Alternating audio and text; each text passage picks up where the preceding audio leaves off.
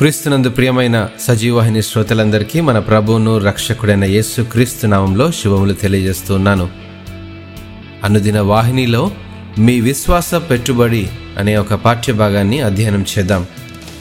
కీర్తనకారులు రాసినటువంటి ఇరవయవ కీర్తన ఏడవ చరణాన్ని ధ్యానించుకున్నప్పుడు కొందరు రథములను బట్టియు కొందరు గురములను బట్టియు అతిశయపడుదురు. మనమైతే మన దేవుడైన యహోవా నామమును బట్టి అతిశయపడుదము. వెలగల వజ్రానికి ఎన్నో కోణాలు ఉన్నట్టు విలువైన మన విశ్వాసానికి కూడా మరెన్నో ఉన్నాయి.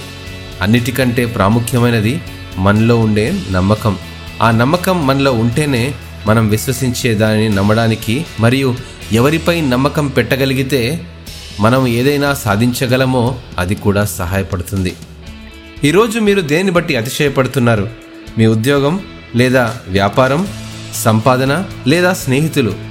అంతేకాదు మీ అతిశయం ఒకవేళ మీ విజయాలపై గొప్ప చదువు మీ తలాంతులు లేదా మీ మీరు సంపాదించుకున్న హోదా పై ఉంటే గమనించండి ఇవన్నీ శాశ్వతం. సమయాన్ని బట్టి అవి మారుతూ ఉంటాయి. నేడు ఉన్నది రేపు ఉండకపోవచ్చు. నేడు మనకు లేనివి రేపు మనం పొందుకోవచ్చు. అయితే ఆయన ఎన్నడూ మారని మార్పు చెందని వాడు నిశ్చలమైన వాడు స్థిరమైన బండ ఎన్నడును కదిలించబడడు అనే సంగతిని జ్ఞాపకం చేసుకోవాలి.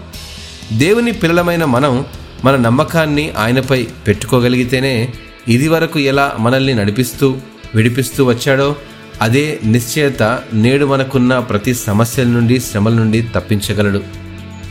అందులో ఎట్టి సందేహం లేదండి. మన నమ్మకం మన అతిశయం కేవలం క్రీస్తులోనే.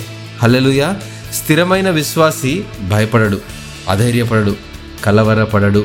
స్వంత నిర్ణయాలు తీసుకొనే తీసుకోడు. ఎందుకంటే మనం అతిశయపడేది విశ్వసించేది మనం పొందుకోగలమనే నమ్మకం కలుగజేసిన వాడైన క్రీస్తుపైనే దేవునికే మహిమ కలుగునుగాక మీ విశ్వాసాన్ని నిలకడగా యెహోవా నామమును బట్టి అతిశయపడ్డకు ప్రయత్నించండి.